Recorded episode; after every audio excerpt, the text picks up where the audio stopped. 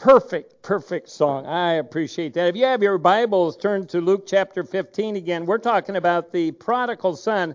And in that song you just heard, it says, Oh, wanderer, come home, you're not too far. And I've heard people say they're too far to come back to the Lord. They've gone too far. They just haven't quite made it, and we're never too far away from God. He loves us just like His Father does. And uh, Luke chapter 15, you know, we've been studying the parables uh, a little bit in the last three weeks. We'll be finishing Luke 15 next week as we talk about the older brother who is rather a self righteous individual. He wasn't right with the Father either. he thought he had it all together, and yet he really didn't. But uh, we're going to be looking at this well, we call him the prodigal son. He's the lost son. He is more of a rebellious son. He turned and ran away. He didn't want to be at home anymore, didn't want to be under his father's thumb anymore. Um, we talked about the lost sheep, and that, that sheep was one that was out on the hillside, and he just kind of wandered away. He wasn't looking for the shepherd anymore and was lost. And so the shepherd went out and found him and brought him in, and they rejoiced in heaven over one sinner who was found and who was brought back. And then last week we talked about the last lost coin and just talked about this is a person who may be within the church or in with a family, and you think, wow, they've got it together, they're secure, their life is all right, and they really don't have that relationship with God. They really don't have that relationship where it should be. And uh, maybe as our kids grow up, we've heard them say the prayer, uh, the sinner's prayer. We don't find that in the Bible so much. It's a heart attitude. But we, they say that prayer. It's a commitment, and I believe people should do that. I think it is a real statement of when they move out of a life without Christ into a life with Christ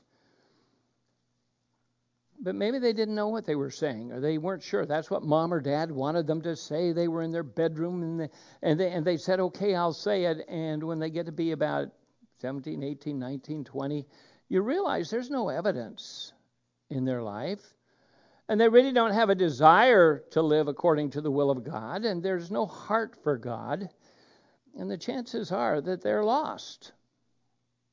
That doesn't mean that everybody that turns and goes away from God is lost or have never received Christ, because the one we're talking about this morning is the lost son. And it says right at the beginning, he was a son. He was a son. He was part of the family. And so he is one who we used to call it carnal.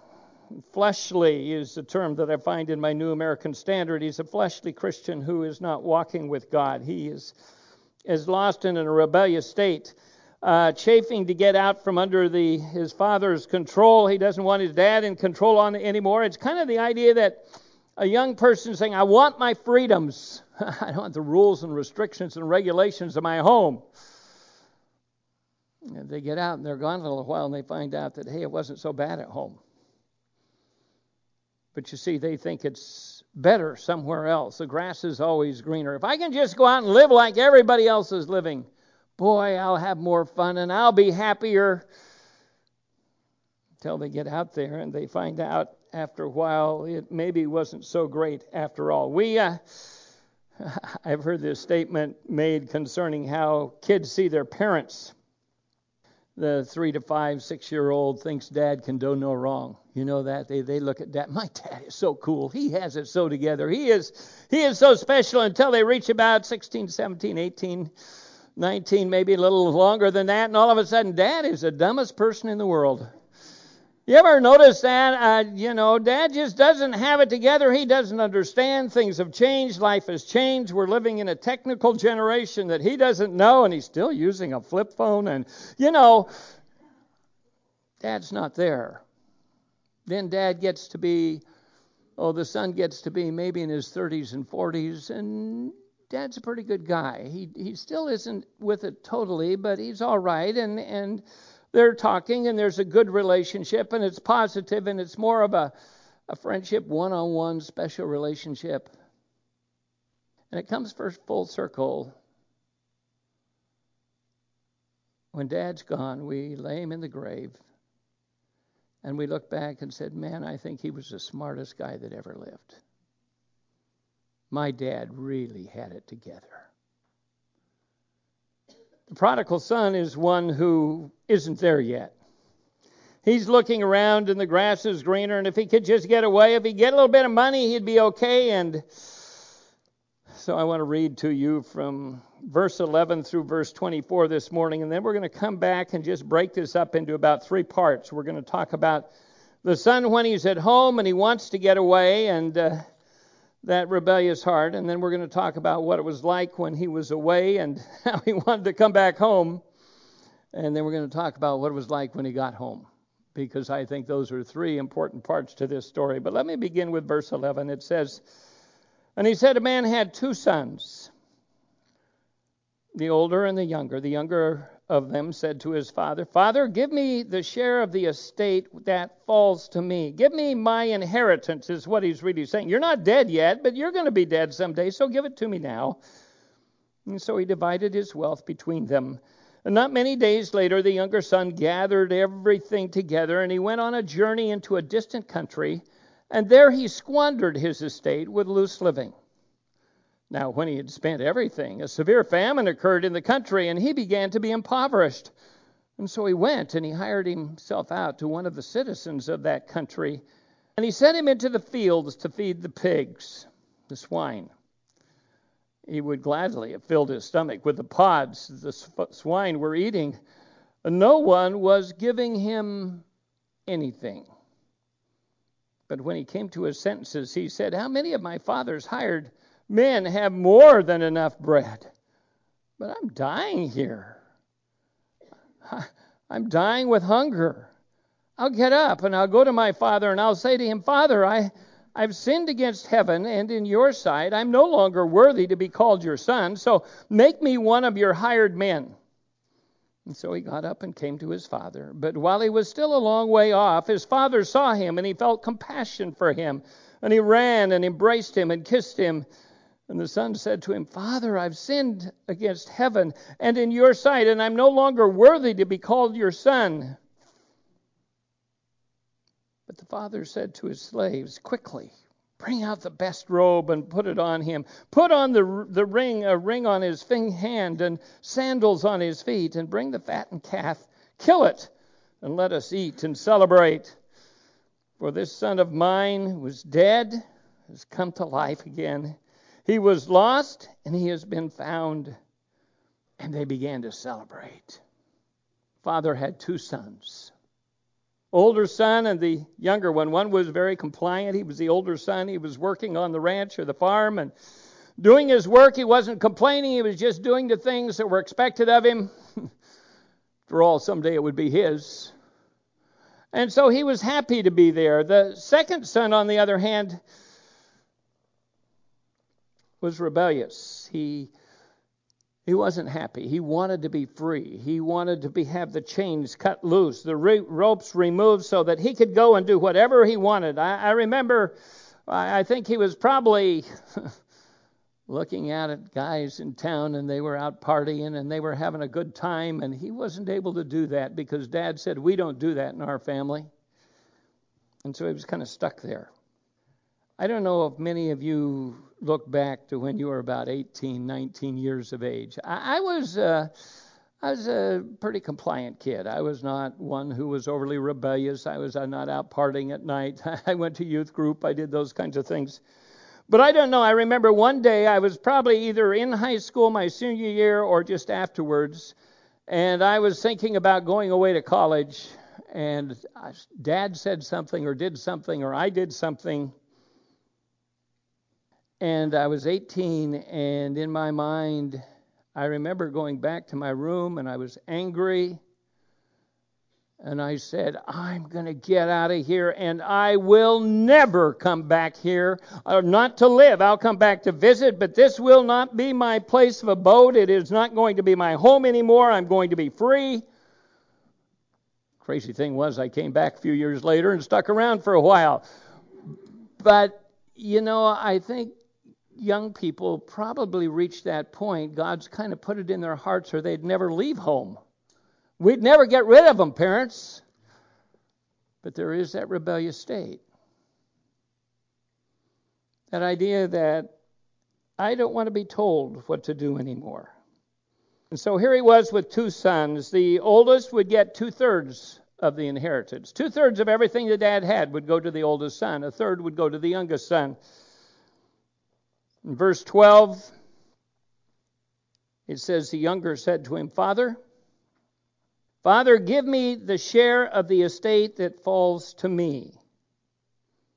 It was interesting. He was looking at what his dad owned and he said, It's already mine. It was very little respect for his father, little, little, very little respect for the family. That money was probably used to buy seed and, and animals to keep the farm going. And yet he said, Give me a third of that wealth.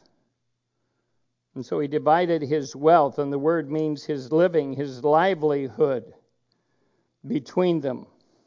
I would imagine the home was probably a very nice home. It was probably a good place to live. I know the father had servants, he had a fatted calf, he had crops, he had probably a nice home. I would imagine the boy had plenty to eat. He probably had uh, his own room, possibly. I don't know what the home was like. Most homes were a little small back then, but this was someone who was fairly well off.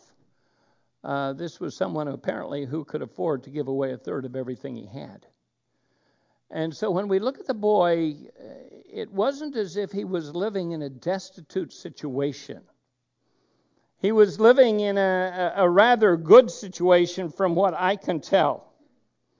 And his father divided the livelihood between them. And in verse 13, as we come down here, it says, and not many days later. In fact, I would say this boy had it all planned out. He, he knew exactly what he was doing. It says, not many days later, the younger son gathered everything together and he went on a journey into a distant country. It was a.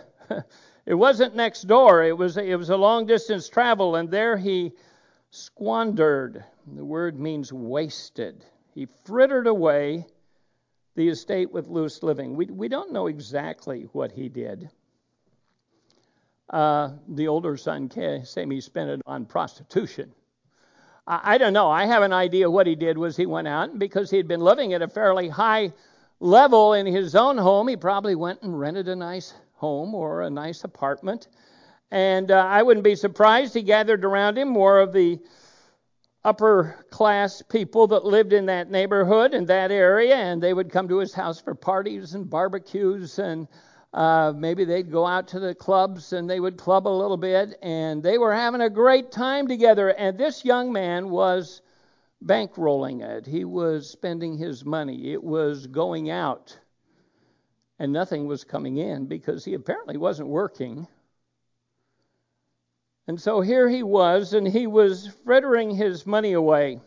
And we would say, why did the father do it? Why did he give it to him? Why didn't he just say, no, you're not ready yet? You know, I, I think there are sometimes when young people reach a point of rebellion and they're not going to change, you just simply say, go and reap the benefits of your rebellious nature and you have to release them into God's hands. It's interesting, God does that for us, for human beings. If we go back to Romans chapter 1, uh, God's creation, uh, the 18th verse says the wrath of God is revealed against heaven or from heaven against all ungodliness and unrighteousness of men who suppress the truth in unrighteousness because that which is known about God is evident within them.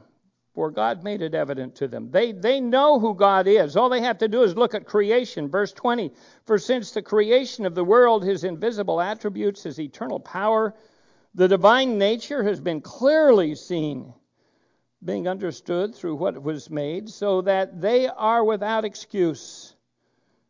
And for even though they knew God, they did not honor him as God the boy knew his father and all his father had, but he didn't honor him as his father. They don't honor, they don't give thanks. They became futile in their speculations. Their foolish heart was darkened, professing to be wise, thinking they had it together. They became fools. They exchanged the glory of the incorruptible God for the image in the form of corruptible man. They became humanist. Humanism, that's what it's about. They worshiped humanity and birds and four footed animals and crawling creatures. Boy, we sure see that and how we watch people saying, well, this animal shouldn't die and this animal shouldn't feel pain and uh, some of the things that are going on. Uh, I don't know if it's true or not. I saw that there was a bill that you could no longer boil lobsters because of the pain they would feel. And at the same time, they, you know, that there were some bills that went out that say you take the life of a child right up to birth. I, I struggle with that, folks. I I don't understand how people can be one way and another way as well in terms of our the humanity and people. It says God gave them over to the lust of their hearts to impurity. So their bodies would be dishonored among them. They exchanged the truth of God for a lie and worshiped and served the creature rather than the Creator who is blessed forever. And in verse 26 again, it says, God gave them over to the degrading passions. And it, it's just the idea that God turned humanity loose because humanity could, humanity could never come back to God in a right way. And sometimes we turn our kids loose because we'll never have them back properly until we do. The love relationship will never be quite right. And it's hard. It's hard to let them go. But the father gave him his inheritance and released him, knowing that the young man would probably go and spend it in an improper manner and waste it, and that's exactly what he did. He didn't work, he just spent everything he had. He he thought he knew better than his father about how to handle life. That's really what he was saying. And I think I know better than you, Dad, about how to handle money. and it wasn't his money to begin with.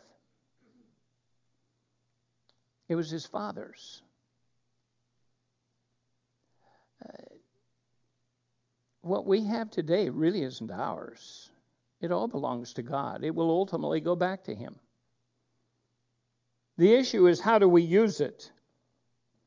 I uh, I read a uh, an experiment they're doing in Finland uh, where they took about 2,000 people. I think they were unemployed and they gave them money, no strings attached. You don't have to earn it, you don't have to do anything, it's yours. It was about 800 euros. They've done this for about a year, from what I understand.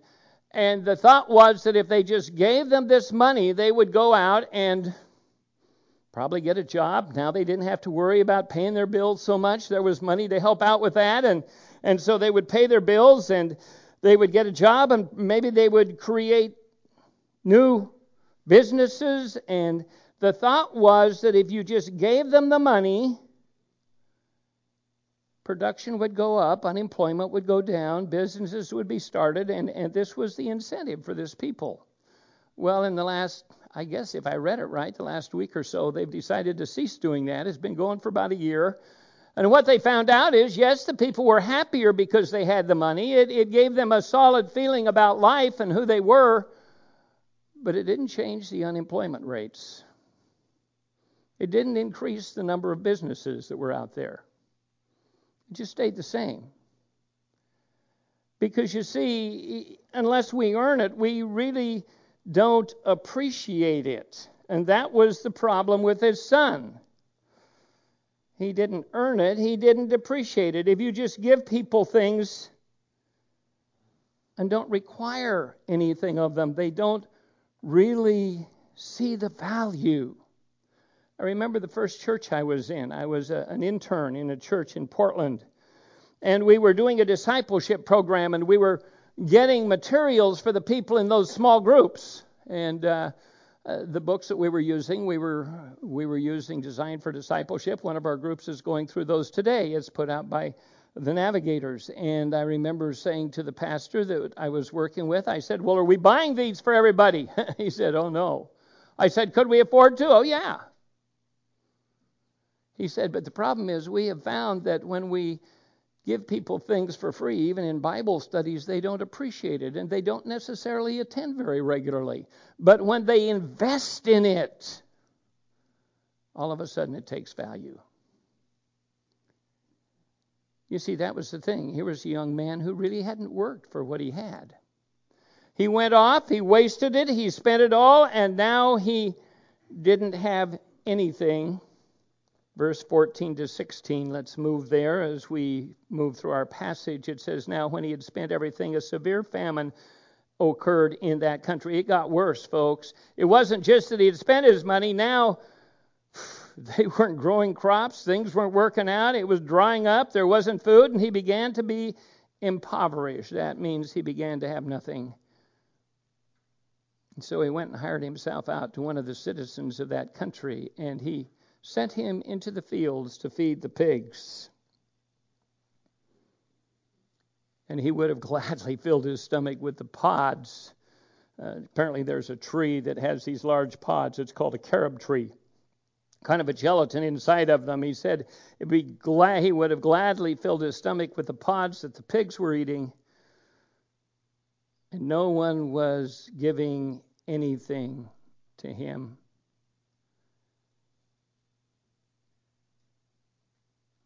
Probably evicted from his home he couldn't pay for it anymore. I would imagine he began to go to those that he had socialized with. He'd had them in for parties and activities, and they were the well off in the community. And he said, Would you, would you give me a little bit? Would you help me out? Well, don't you have some money of your own? No, it's all gone. well, I don't have anything for you. How about a job? Can you give me a job? Well, what can you do? What are you trained for? Not much. I don't have a job for you. You see, when we have a great deal, we may have a lot of friends. When it runs out, we find out they were fair weather friends. And it's not there anymore. That's what this young man thought. And so he went and he attached himself, is the idea, to someone outside. He went outside of the city and he found this man who was a pig farmer. And he said, Do you have a job I can do? And the man said, Yeah, you can go out and feed the pigs. Now, in the Old Testament, it said that pigs were unclean. And in order to protect themselves, they said a person was cursed if he even touched a hog. And this young man was expected to go out into the pigsty, apparently, and feed the pigs those pods. Wow, that's hard. That wasn't where he wanted to be. That was not where he expected to be at this time in his life. He thought he was going to leave his dad and everything was going to be great and he was going to have his freedoms and he was under more bondage now than he had ever been. And he wasn't free. Lessons from the pigsty, verses 17 to 21. But when he came to his senses. When he came to himself, it says in another translation, I, I this may be one of the most, if not the most important phrase in this whole passage. Because you see, when you're in rebellion, you really don't have your senses. You're really not who you really are. You have this fantasy of how things can be and what you desire for them to be. And you look out there and you go, yeah, this is what we need. We see that in our political field all the time. Doesn't matter which party you're in. No, the other parties, this is how it should be. It's, it's a fantasy. But he came to himself. He began to look at who he really was. He says, How many of my father's hired men have more than enough bread? They're, they're the slaves, they're the servants, and they, they eat the good food, and I'm dying here with hunger. I'll get up. I'll go to my father. I will say to him, Father, I've sinned against heaven. And he, and he makes up this, this statement that he's going to make. He memorizes it. He says, Father, I've sinned against heaven, and in your sight I'm no longer worthy to be called your son. Make me as one of your hired men. Make me as one of your hired men. I think when you get into hard times, difficult times, you begin to become a little bit homesick. He wasn't thinking about all the fun he was going to have in this faraway country anymore. He tried that and it didn't do much for him and he lost everything. And he began to think about how good it was back home. I remember in the service, uh, Christmas was coming and just about everybody on the base was going home. But a chaplain's assistant doesn't go home at Christmas. And I'd go up the steps to the barracks singing, I'll be home for Christmas, if only in my dreams. We get homesick. We want that good life again. One author said there were four things the young man learned in the pig pen. One, in terms of our freedom, if you can't avoid certain things and you must do other things you don't want to do, you're no longer free. And that's where he was. He couldn't afford to, he couldn't avoid doing certain things out there in the pig pen. He couldn't avoid being with the pigs and touching the pigs and being dirty like a pig and smelling like a pig. And he had to do other things like feeding them. And he really wasn't free because those were the things that controlled him. He, the second thing he said is he realized that all the things he had gotten, he'd really gotten from his father his possessions, his food, his clothing, his drink, even his body had come from his father. All the blessings he had in life had come from there. Let me tell you, when a Christian walks away from God in a rebellious state, we need to stop and realize everything we had came from God. It's all that He's provided. Number three, he now realized that everything he wanted and needed were at his dad's house. If he could just be home, he'd have everything he needed. But you know, he also realized something else. Because he had taken his inheritance and walked away, he'd really lost all claim on his father for the right to go back and be his son. I've rejected dad. I don't have a right to be his child anymore It would be very easy for him to think, oh, I'll just go home and dad will be so excited. I'm his son. This will be so wonderful. I'll tell him your son's come home. And dad would probably have accepted him and put his arms around him and said, It's great to have you back, son, because his father loved him. But he would know that he didn't really deserve that. And he would probably never really forgive himself because of where he was and what he felt. He'd lost claim to his father.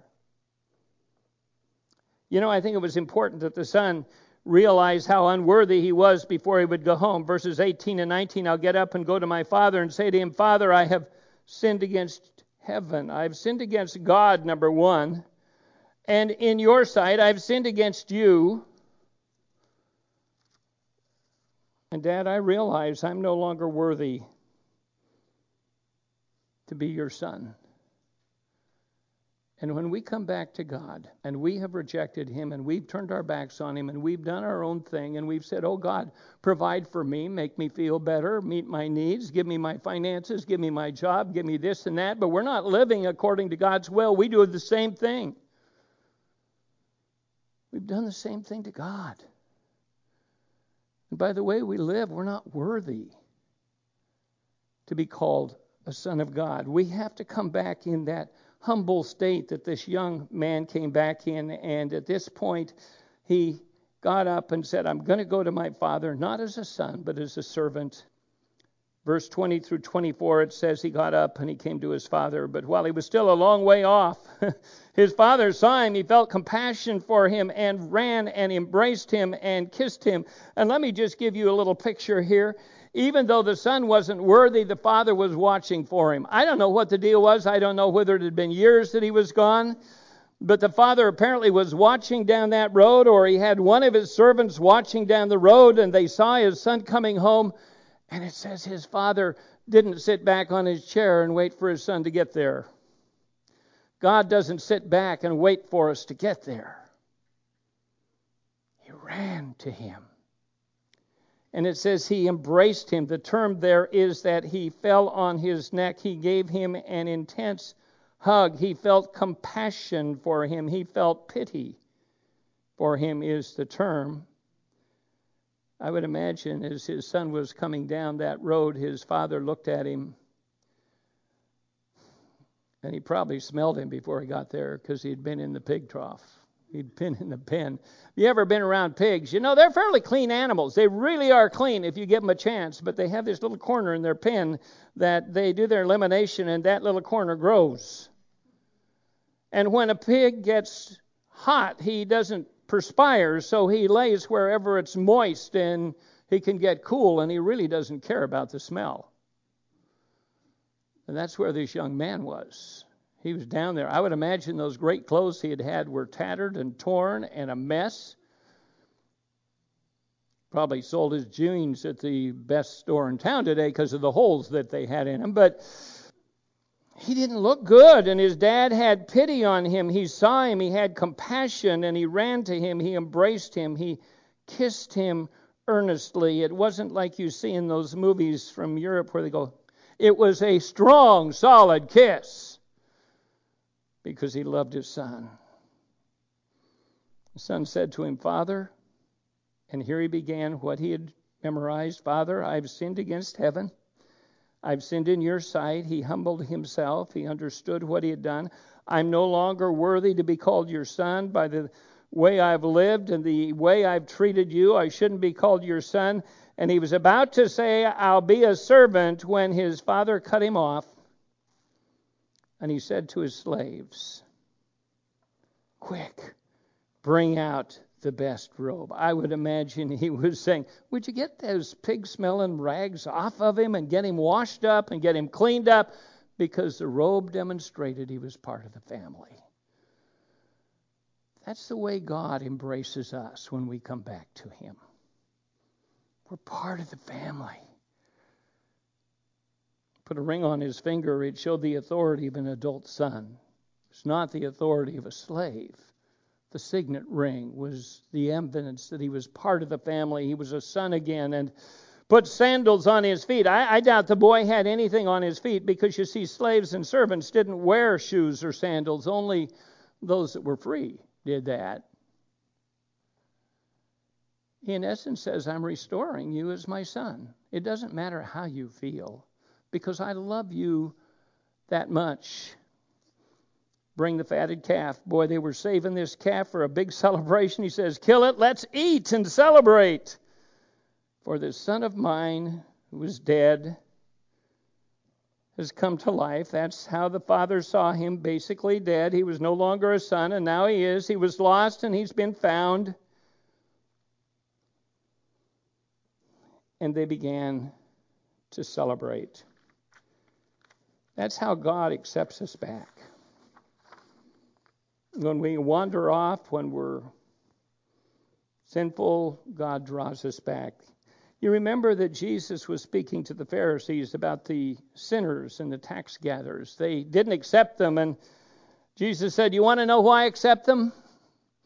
Because they're part of the family. And when they come humbly before me and ask forgiveness, they're part of the family. And they're forgiven. Doesn't matter what our background is. All you are lonely, come as you are. We sang about it this morning.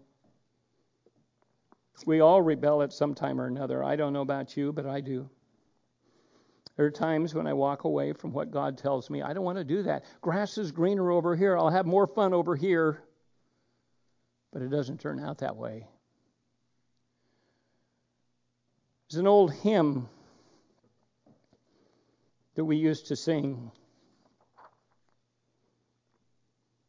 And this is the picture eh, of what happens with the child that has wandered away says, softly and tenderly, Jesus is calling. Calling to you and me. Jesus, the Savior, is waiting. He's watching. He's watching for you and for me. He's looking for us to come home. He's looking for us to come back when we've walked away. Come home. Come home. You who are weary, come home. Jesus made a statement in the scripture. He says, All you who are weary and heavy laden, come unto me. Take my yoke upon you, and I'll give you rest. I'll care for you. I accept you. Earnestly, tenderly, Jesus is calling, calling, O sinner, come home. Why should we linger when Jesus is pleading?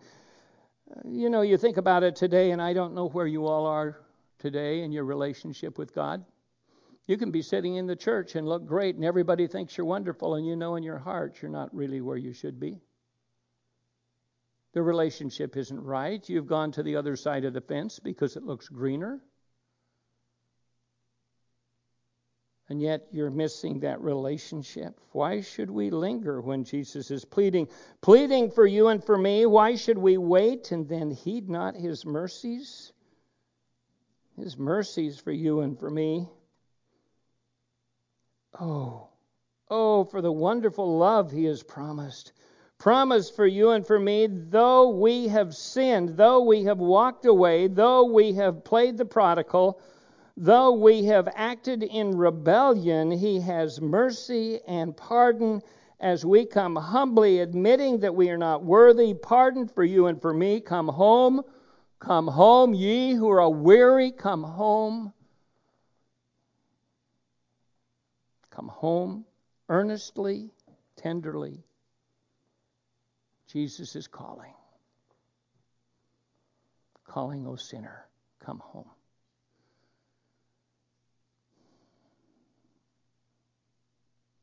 The lost lamb had just wandered off. He he probably wasn't interested in the things of God until he realized he was lost, and the shepherd came looking for him. The coin, it was neglect people had not paid attention to the coin. The woman had not paid attention until all of a sudden she realized this coin that was part of her dowry had been lost, and she began to look for it, desperately trying to seek it. But the prodigal son, he took what his father would give him and rebelliously walked off and lived a life that was totally outside of the will of his family because that's where he was going to be free. Freedom. Oh, we want freedom. What we really want is our will and control. And yet, it's that very attitude that gets us into the greatest trouble. And the only real freedom is when you come back to God and find the freedom we have at that relationship with Him. Prodigal son is probably the best known parable in all of the Bible.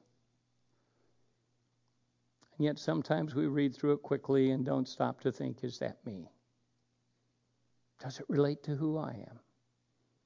We don't see it as a rebellious son. We see it only as one who went off and blew all his money and came back, and dad accepted him. But his heart had to change. Before he could come back, the heart changed. Let's bow our heads, shall we, and close your eyes. God says that this morning to each and every one of us come home. Come home. If you've wandered away, come home. Maybe you're here today and you're not sure you have a relationship with God. You never have really made a commitment. You've never made Him Lord of your life. And you need to do that this morning. You you're kind of like that lost sheep. You've just been going through life, and all of a sudden you realize that something's missing. Maybe you're here today and you're one of our lost coins. We've kind of let you slip through the cracks. We haven't come alongside like we should, and and you feel lost. You know today you don't have that relationship with the Lord. But on the other hand, maybe you are a son or a daughter. You know you had the relationship with God. But you got so into running your own life that you want God to provide all the things you want finances, health, good family, good friends. But you're very aware of the fact that you don't want God in control. You want to do your thing, you want your freedoms. And you know you need to humbly come back to the Lord and say, You know, Lord, I'm, the, I'm that prodigal. I'm that rebellious child. And you let me go. I didn't cease to be your son, but you let me go. I didn't cease to be your daughter, but you let me go. But I realize, Father, now it's all with you. I need to come back to you. And I want to do that this morning. I want to make that commitment this morning. If you're here this morning and uh, you realize that you've wandered away from God, maybe you weren't ever there to begin with, you need to make a commitment to Jesus Christ. You need to see Him as your shepherd, as your Lord. And you need to ask Him into your heart to be your Savior and ask forgiveness for your sins. Boy, I'm going to ask you to do something for me. Just look at me. Just lift your eyes and look at me this morning if you need to do that. Never really made Jesus Christ the Lord, the shepherd. Maybe you're here this morning and you've been going to church here at Brentwood Bible Fellowship, but you've dropped through the cracks and you know it. You're not where you need to be. And and you kind of want to get back on track again. Or maybe you've never been on track and you want to do that. You're like that lost coin. Just just look at me this morning. Okay. Now, this is the one that we really deal with this morning. As Christians, we find that we are so busy trying to live the life of the world around us and so busy with everything else that man, we wonder why God doesn't meet our needs and why sometimes we have pain and struggles and all kinds of issues, and yet God isn't a part of our life. We just expect Him to give and meet all those needs, but we have rebelled and set our lives apart from where He would have us to be. He is no longer the focal point. And you know that you need to make a change this morning. You need to say, okay, Lord, today I want to make you Lord. Today, I want to admit that I'm not worthy to be a son, but I want to be. And I want that evidenced in my life. And you just lift up your eyes and look at me.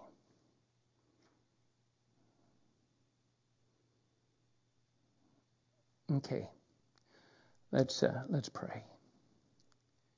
Father, you know the hearts and you've seen the eyes, you've seen uh, people that have said, I need to make a change. I, I need to have a change in my life, in my heart. Maybe they're here and they don't know you at all. They've never really accepted sonship or daughtership to be your child, and they need to do that. There may be others here, Father, that have simply been doing their own thing. They know that they've been doing their own thing, and, and they call themselves Christians. They call themselves sons and daughters, but boy, they're rebelling. Seems like the grass is always greener somewhere else. And today they need to make a decision to say, Lord, I want to follow you. From this day forward, I want you to be evidence as my Father. I want to receive the blessings you have to give, the relationship with you, Father, because freedom doesn't come from being separated from you, but being with you. And Father, for those individuals, I pray that you just touch their hearts this morning. I pray for the ones that have made decisions today and are making decisions today. That you would touch their hearts and their lives, and this would be something that would be carried on for weeks and months and years and the rest of their life. In Jesus' name I pray. Amen.